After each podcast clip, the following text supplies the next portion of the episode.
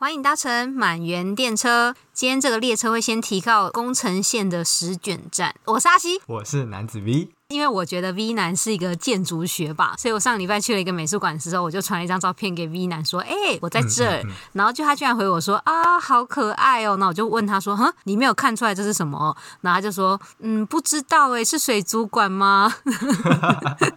哎、欸，我有一个问题，你上礼拜跑出去玩哦？嗯。这件事要说跑出去玩，你竟然背着我偷出去玩，太可恶了！我没有好，所以我才要来解释到底那张照片是什么。总之，我传了一个美术馆照片给 V 男子，但他完全回答不出来，因为我以为建筑学霸会知道那是什么案子。那我现在公布答案了哦。好，那个美术馆名字叫做石之森万画馆，但我觉得你可能也不知道，因为其实那个卡通的博物馆，我们还是太年轻，不知道那个动画了。哦，你说那个美术馆，其实它里面展的是一个很久以前的漫画动画的内容吗？它是一个石之森章太郎的美术馆，然后石之森章太郎是一个漫画家，给你一个提示，他是跟哆啦 A 梦同期的一个漫画家。好了，我跟你讲，真的太难了。嗯嗯嗯嗯嗯嗯。可是你是个男子啊，所以我觉得你可能会知道。总之，他是画假面骑士的那个画家，哦，好像有印象啊，好好耳熟哦。你真的要帮我复习一下以前的那些漫画，什么幽游白书，还有什么？哎、欸，那个比那个更早，因为它有点算是 更早。嗯，小叮当、樱桃小丸子的那个时期这样子。但是如果你提到日本的那种特色片啊，它跟超人力霸王还有假面骑士，他们都是到现在还是很。历久弥新的特色片主角，这样。嗯，但总之我会去这个美术馆有两个原因。然后第一个原因就是因为今年不是三一一地震的十周年吗？对，JR 铁路就有推出东北复兴计划，所以今年四月到九月底的话，你如果买的话，可以买到一个东日本五天的新干线 pass。你用了？对，两万块的，你真的是走在时代尖端呢。我会想要去的第二个原因是因为呃，之前我们在讨论这 podcast 的时候，也有讲到可能会想推荐大家听一些我们自己也会想推荐的 podcast。我自己定期有在听的有一个是 UDN Global 的重磅广播，然后我那天在公司做事情的时候，就刚好听到他们三一一那天就特别做了一个三一一那个大地震的特辑。就是地震这件事情，可能日本他也每一年都会做回顾，然后今年又是十周年了。其实他们身为媒体，他们可能会觉得每一年都回顾的话，到底十周年你要回顾什么？推荐大家如果对这件事情有好奇的话，可以听听看。印象特别深是因为那一集最后他提到这个十卷式，因为其实这个美术馆是在这一个石之森章太郎过世之后才盖的，然后它的外形很可爱，就是有点像太空船，所以一男才会说：“哎、欸，你是去水族馆吗？没有，其实他是太空船的样子。” 哎、欸，你看到它不会觉得它像那个水族馆吗？刚好又在河边。嗯，可是因为我可能一查我就已经知道那个是假面骑士了，已经知道它是那个哦，了解。嗯，如果你从就是石卷站的车站一路走去美术馆的时候，我在网上后来查，就有人称那个地方叫做什么漫画家之道，就是它上面会有很多观众席会画一些画以外，它就整个石卷式都会很多那个，因为它其实不止假面骑士，还有人造人零零九，所以有很多主角或是坏人的那个大型雕塑都会放在那个城市里面。嗯嗯嗯嗯。那一集 podcast 就有讲到说，其实当时地震完了之后，不是有非常严重的海啸影响吗？对，尤其石卷是很影响很重。对，很多房子都倒了以外，但是那个假面骑士却没有倒，所以假面骑士没有倒这件事情对当地来讲是一个很振奋的事情，因为他们就觉得哦，都发生这么严重的事情了，但是那个英雄还在。这个 podcast 就有特别讲到，产经新闻就有去每一年拍这个假面骑士，可是假面骑士它当然不会动嘛，可是背后的楼就这样慢慢的长起来，然后我就觉得哇，这个故事也太感人了，所以我就觉得，既然我要参加这个东北复兴计划，我就要想要去实卷看看。然后我非常惊讶，V 男子不知道原因是因为其实 V 男子在钱塘那集有接到女川站，对不对？对，你只要从仙台去女川，你一定会经过十卷。哎，我要偷偷跟你讲一件事情哦。OK，我有住过十泉。你有做过？你知道从十泉到女川中间要搭一个小小的火车吗？我现在有点忘记，因为是两两年前的事情。可是我那时候订不到十，哎，我都叫它十泉呢，还其实应该念十卷吧？好像是十卷呢。对，它是石头的石，呃，寿司卷的卷。对吧？有首字吗？没有。好，那就是十卷。嗯、然后那时候，呃，我那时候是从台湾回日本嘛，然后我就是想要出去溜达，所以我就直接选了仙台机场。我飞仙台机场之后，我就顺便去了女川。然后那时候我也很想看看十卷，因为它也是震灾里面受到海啸波及很大的区域。但是那时候临时决定，所以订不到房间，我就订了十卷市旁边两个车站的地方。然后你知道有一个我。我们有一个台湾的友人，他们的事务所叫做卢卢哲启介吗？卢哲启智，卢哲启，我非常确定，因为他名字真的 以我们的逻辑来讲非常奇怪。启智坊嘛，然后他们有一个自己的木工的工厂，其实是在石泉市，然后那个工厂就在我那时候住的民宿的附近，他已经不在十卷的车站，哦、是在旁边的一两站。然后那时候我也本来想说要过去他们工厂看一下，因为他们的那个木工厂啊是有开放哦。当初是想要走过去看，结果没想到当天的时候就是没有开门，而且十卷偏离市区之后，真的就是工业区和渔港了，什么都没有。哎，你那一次从仙台一路坐车到女川，你的感觉怎样？我记得好像不能一次就到女川，对不对？对，应该是仙台要到某一个地方，再换另外一条 local 的铁路，对不对？就是到十卷换。对对，我那时候的感觉哦，我先跟你讲，我第一天住我。住十卷，那那个地方还是十卷的感觉好了。嗯，我那时候从十全市往北两站的地方吧，我一下车，我跟你讲就是天黑黑，什么人影都没有。哦、然后我我真的是没有观光客，嗯、而且我走了二十分钟才有一家便利商店。然后我在走路的时候，路灯都很暗，然后旁边呼啸而过都是那种货柜车。哎，那你那天住的是哪一个类型的住宿啊？我住的是很像那种在郊区，然后用那种临时货柜屋。然后拼装而成的一个 hostel 哦，有有有，因为我那时候查的时候也有查到，然后我们那时候就觉得住宿好像有一点不是很理想，不是不是很理想，不是说它状况不好，而是它的位置啊，或者是很多我们不是很确定方不方便，所以我们还是最后回去住了仙台。嗯嗯嗯，从仙台搭车到石卷，我真的蛮惊讶，是因为那个已经是 local 嘛，所以它速度会比较慢，所以你在靠近石卷的前几站，你就会看到那种一整片全部都是两层楼那种小住宅，然后他们全部都长一样，真的是会知道他们是复兴后才盖出来的一整区。那种 house maker 大量制造的物件，有有有，然后慢慢的靠近石卷站。所以我那时候传照片给你，我还想说你一定会知道，是因为我觉得石卷市的这一个美术馆应该算是蛮有名的。嗯嗯嗯。殊不知我这样不知道，对，而且阿西还亏我。我自己觉得，其实，在十卷走的时候，因为我去的时候已经十年后嘛，所以我觉得我走在那边的时候，其实没有特别感觉到，就是那个海啸摧残过后，以及因为已经复兴的很好，很像只是在日本其他小镇旅行的感觉，就是人可能真的比较少啊，上没有那么繁荣，可是没有觉得有感受到他们之前受到的灾害这样子。嗯嗯嗯，好，我现在来介绍这个 美术馆。它是一个在两条河中间的一个小岛上，然后那美术馆刚好盖在那个小岛上。然后它其实非常小，它真的只有三层楼。它一楼有跳高八公尺，一楼进去你就是柜台跟纪念品店，嗯嗯嗯，那你就会绕着那个环形坡道慢慢往上走。二楼就是一个常设展跟它的特展，然后三楼有图书馆跟餐厅，就是一个真的蛮小的美术馆。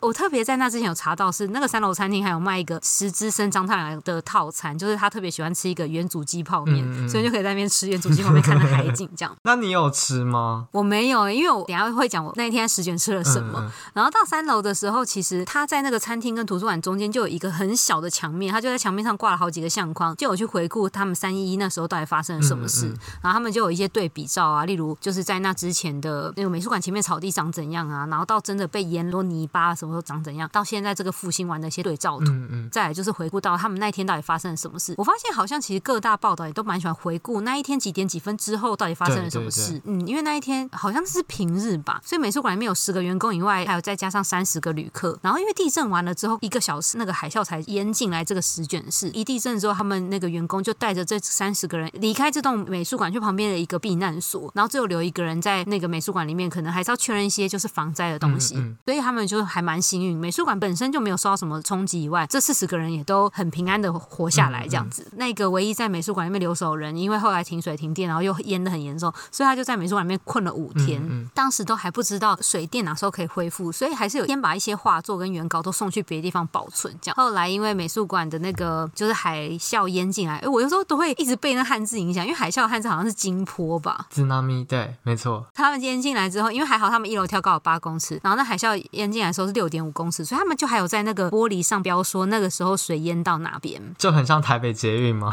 对对对对，哦对，台北是有把纳利风灾的那个水位标出来。对对对对对，嗯。然后后来接下来他们就有收到各地的人的集气啊，就是希望什么美术馆可以振作啊什么的，然后就花了一年多才慢慢把这个美术馆整顿好。然后我觉得还有一个超感人，就是因为画家死了之后，他们才盖这个美术馆。那那画家可能还有一些原稿是没有被实现出来的，他们就从那些原稿里面找到了一个角色，把它创造成十卷英雄海斗。但这个海斗角色其实在地震之前就创造出来了。了解了解。有一张照片我真的觉得超感人的，就是那个有人穿那个海斗装，然后就跟那小朋友击掌这样，还蛮温馨的小故事哎。我这次去就会觉得哇，他们真的还蛮需要一些观光的振兴吧。就是这个振兴不是只是对于金钱上振兴，就是包括他们在地人的一些心情上都蛮需要的。然后美术馆结束之后，因为它被两个河夹住嘛，然后我们就在河的对岸有一个也是后来复兴才盖的叫元气市场的一栋楼。那栋楼就是那种蛮标准的，一楼会卖土产，然后二楼会卖一些当地海鲜做的饭。那我们就坐在那边吃饭，然后就就远远你在看那个美术馆在那河上，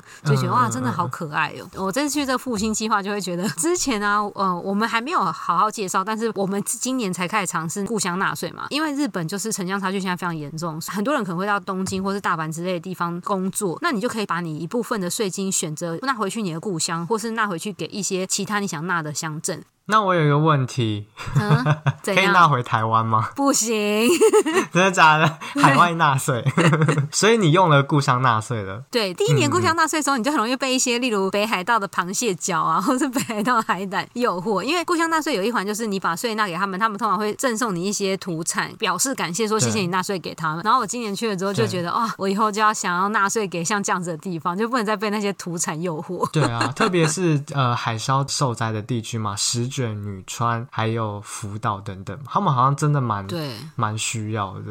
嗯，嗯，就是我听 V 男讲完女川之后，其实我这一次也想一起过去。可是从仙台开始一路到十卷到女川的车班，一天真的超少，非常少，非常少。对，可能一天只有四五班吧。对，真的，一整个下午可能只有三班。我们那时候就算用跑的也赶不上去女川的车，所以我们就放弃去女川车站了。嗯，没关系，你下次可以跟我去。你想要再去一次女川车站吗？呃，女川。我觉得我可以再去一次，就是一个很漫无目的的去，我也蛮愿意。我第一次去那边的时候，我的感受可能跟你蛮接近，或许可能比你更深，因为你是去石泉，对不对？对。石泉距离海边应该可能还有个几公里吧。嗯。然后其实我去我住的在石泉的那个地方的 hostel，大概走三分钟就可以看到海了。嗯。所以他们那边真的，我在走马路的时候，都是看到是新的房子或是铲平的地，就可能之后才会再盖新的房子。我。也会觉得很奇怪，马路旁边怎么可能会没有平房？确实就是因为海啸来，他们有些像你刚刚讲的，都是可能一两年才盖好的，都是那些 housemaker 盖的，要么就是完全平地，可能铲平的的那种住宅用地，所以就可以想象说，我住的那个 hostel，其实在三一的当年就是一个直接被冲击的区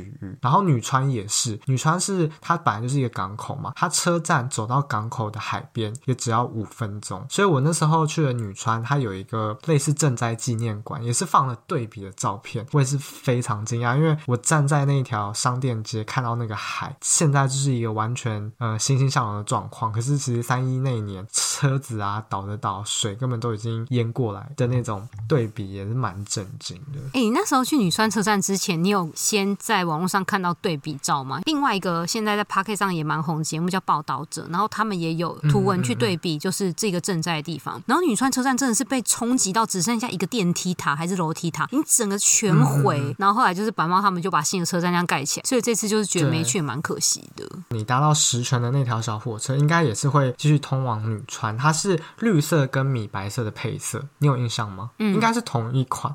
那一款火车在海啸来的时候，整个被冲翻，带到其他地方。然后那些照片都有留在女川车站前面的社区中心，他们有那种对比照片。然后我自己是搭的那个小火车到那个车站，慢慢走去他们的社区中心，看到这些东西，才会觉得哇，好惊人！而且其实都可以感受得出来，他们有把住宅的东西往后退，尽量公共的建筑，或是那种呃不会晚上睡觉的时候用的空间不会放在最临海边，所以都可以看到他们往后退，包括市政中心、呃怎么市役所等等都往后拉，国小新的国小也都往后拉，在他们还有一个纪念馆啊，他们把所有的罹难的家属的名字都刻在上面，嗯、然后那时候经过的时候都会觉得哇，是蛮感慨的。嗯、不过我我跟你讲，还有一个我去还蛮印象深刻的地方，你在日本会不会翻一些有关于复兴灾后复兴的杂志？哎、欸，我在一次去啊，他们在就假面骑士的纪念馆的一楼，嗯、他们就直接放两本那个书，就是金波冲击，然后就是你可以看到他们把那些照片收集。我真的不太敢翻呢、欸，嗯、因为我真的觉得太可怕了。真的，尤其是你站在的那个当下，现在都已经复原这么好，你一翻开的时候会觉得、嗯、哇，竟然就是我现在在的地方。对，我刚我刚才想要跟你讲的是说，呃，大家也知道我是在日本念建筑嘛，然后我们学校东大建筑呢，每年都会开一个设计课的 studio，就有点像，如果你是建筑系的学生，就有点像大学部的设计课，可以选老师。那通常每一年都会有一个组别，他们叫做灾后复兴的 studio。然后那时候也是我来日本，但应该说东大念书的时候觉得很特别，因为他们这个 studio 是每年都开。然后我一开始还想说啊，日本有这么多灾害吗？结我真的觉得日本自然灾害很多诶，你会这样子觉得吗？我觉得诶。你看海啸嘛，还有嗯水灾、地震，当然都不会出现在东京。总之后来我是因为呃有稍微去旁听一下那个 studio，还有看他们评图，他们有时候都会带到那个什么和歌山县，比方说是台风跟水灾很严重的地方，然后就帮他们做一些提案等等。那有之前可能也有关于海啸或地震的，所以我才才发现，其实日本也有一环建筑跟社会的连接，是因为灾后的关系。我觉得灾害这几年特别明显，是除了地地震以外，因为不是全球气候变迁嘛，所以他们原本的夏天跟冬天都变得比以前还要再更严苛。也就是他们原本所预设的这些防洪或是防灾，已经来不及应付这个气候变迁了。我跟你讲，那时候你刚才不是讲到板帽吗？其实板帽在女川还有一个，还有做一些呃集合住宅跟临时，他们叫做卡塞斯住宅临时避难所，然后是用那个货柜屋，然后配合无印良品他们一起所设计的，好像有上 Good Design Award。嗯。然后那时候，当然杂志拍的很美，我就想说，哎，怎么都住的比我在台北住的好，oh.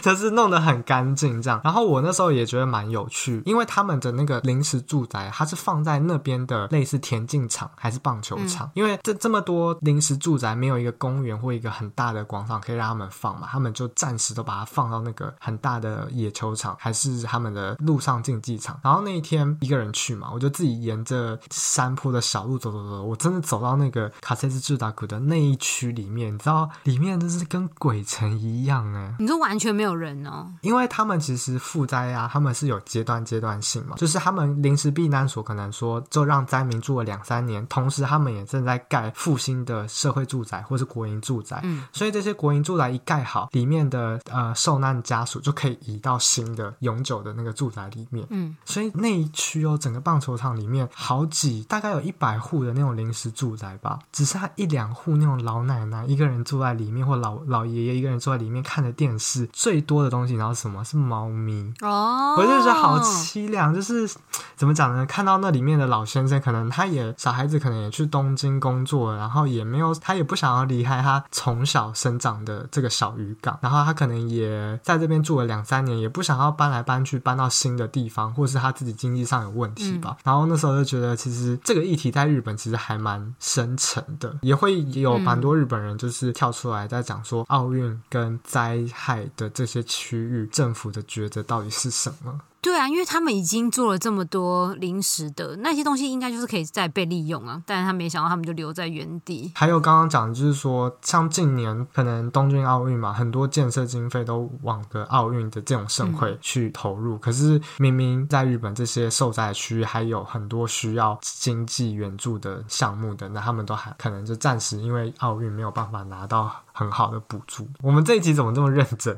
但我这次真的是很很感受很深呢，就会觉得哇，之后如果有机会，真的蛮想要再去看看的。因为你对十年前三一一是有印象吗？因为我真的没有什么印象哎，在台湾的当时，我那时候才在上班，然后我大概是在三一一的前三三年吧，我在意大利认识一个日本朋友，就是我们去参加一个国际志工营，所以我记得三一一发生完，我就立刻用脸书问那个女生，那个日本女生说，你还好吗？嗯、然后她说没事。接下来孩子就会看到一些很惊人的那种影片，我都会觉得很不真实，很像电影的那种感觉。